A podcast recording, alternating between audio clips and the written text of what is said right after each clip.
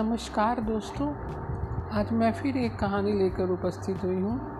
कहानी लिखी है लक्ष्मी कुमारी चुड़ावत ने और कहानी का शीर्षक है कर्ज की शर्त। तो चलिए सुनते हैं, कर्ज की शर्त।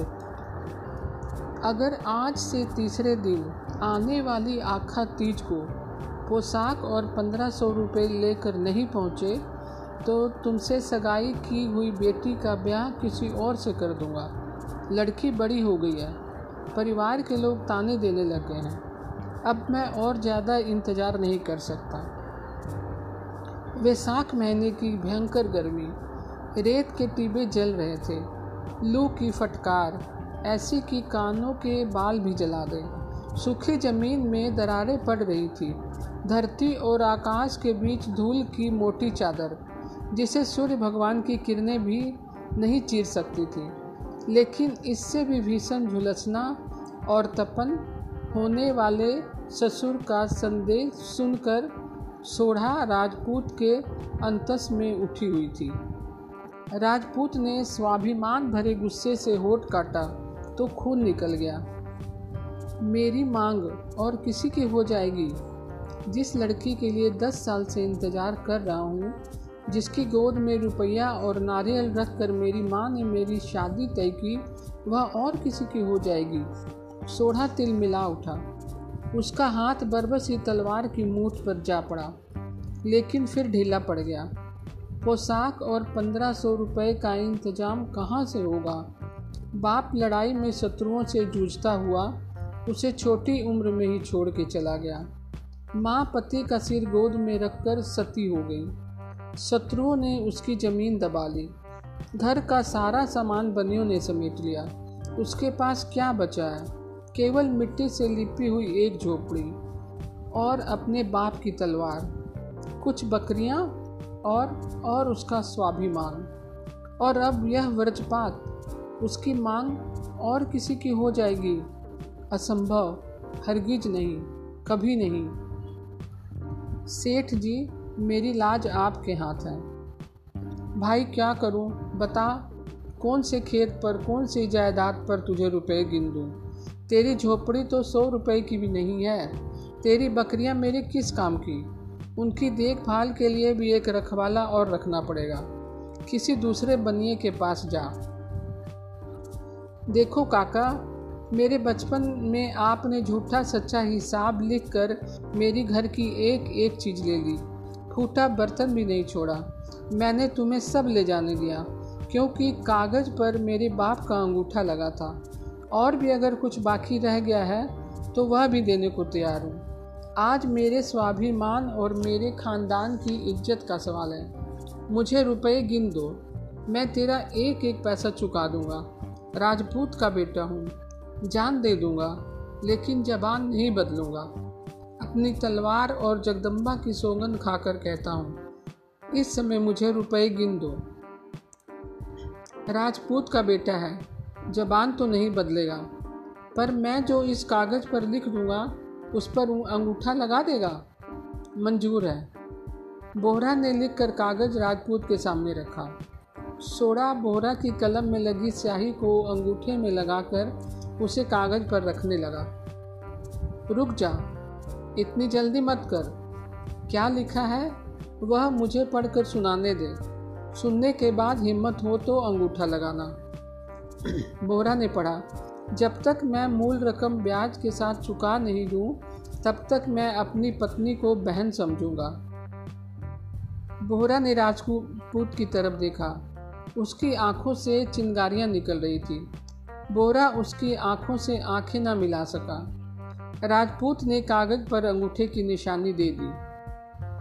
सोढ़ा का सूना घर आज आबाद हुआ। घर में बरसों बाद घी का दिया जला। चौक में घुंघरू की छम छम छम छम सुनाई दी। दहेज में आए सामान से घर गिरस्ती जमी। सोढ़ा रात को खाना खाने बैठा। नई दुल्हन ने थाली परोसी। दाल और चुपड़ी हुई बाजरे की रोटी। और फिर पंखा झलने लगी। सोढ़ा ने उसकी तरफ़ देखा। आँखें वहीं जमी रह गई, लेकिन पल भर बाद अपनी आँख नीचे कर हड़बड़ा कर उठ बैठा। पत्नी हाथ धुलाने का पानी का लोटा ले आई। सोडा ने घूंघट में छुपा चेहरा एक बार और देखा और फिर आँखें हटा ली। रात हुई।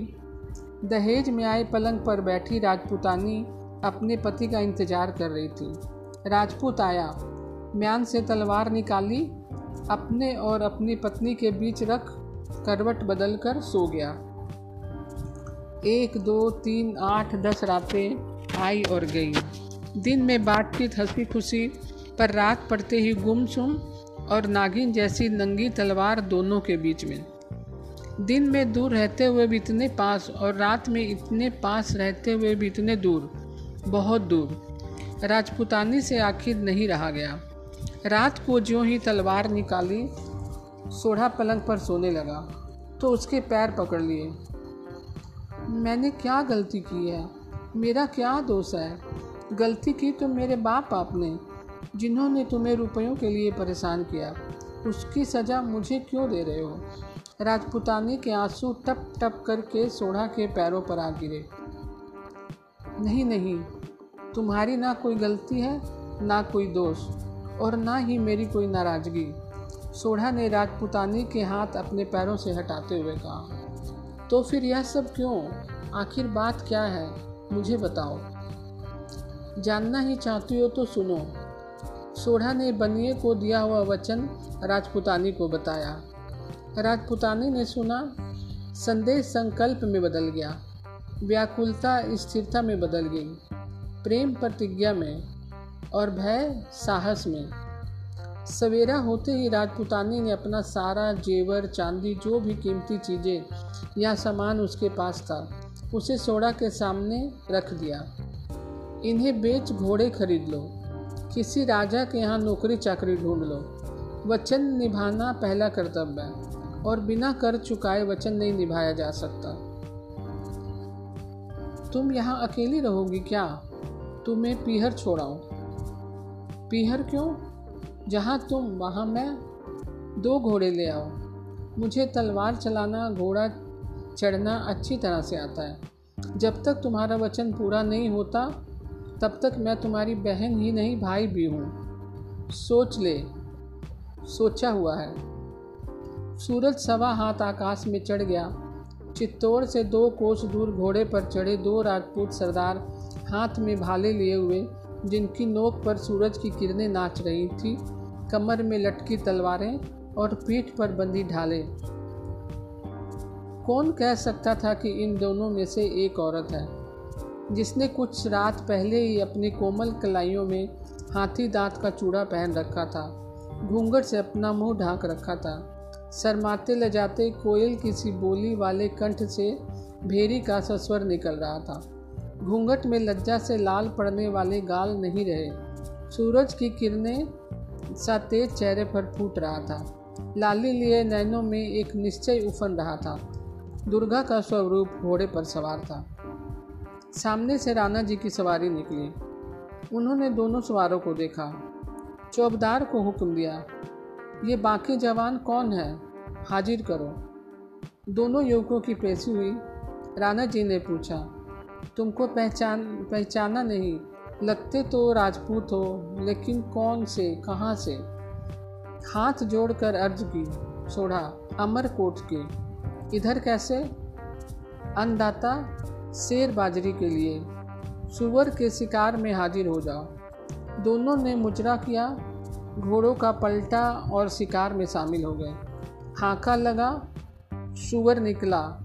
आया आया जाने न पावे, चेत राखी, चेत राखो, रोको रोको की आवाज़ें और चिल्लाहट। सुअर छह मन का जंगी एकल। एक सरदार के घोड़े की टुंड से मार सवार को नीचे गिरा। हाका चीर कर निकल गया। आगे आगे एकल सुअर और पीछे पीछे शिकारियों के घोड़े।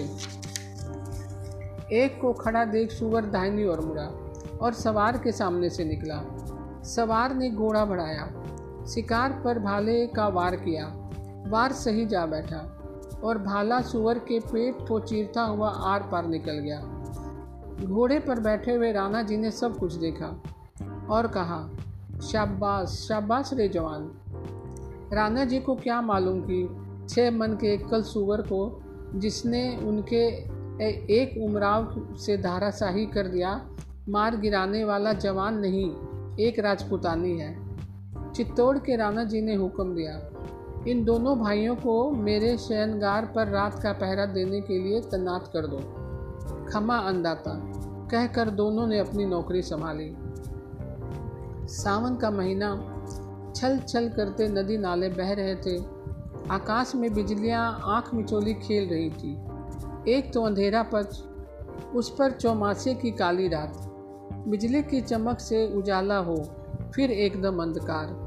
हाथ को हाथ नज़र न आए राणा जी और रानी सो रहे थे और वे दोनों तलवार लिए कमरे के बाहर पहरा दे रहे थे।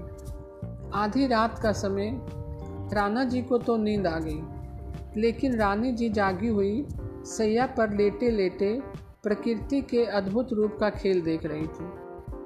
पश्चिम में बिजली चमकी, बारिश की फुहार गिरी राजपुतानी को अपना देश याद आ गया और उसके साथ पुरानी बातें, पुराने अरमान और अतृप्त अनुराग। वह सोचने लगी, आज रोजी रोटी कमाने के लिए घर चोर, मर्दाने कपड़े पहन, आधी रात पहरा दे रही हूँ। उधर मेरी बहनें सहेलियाँ दरवाजे बंद कर आराम से अपने पतियों के साथ अपने घरों में सो रही होंगी।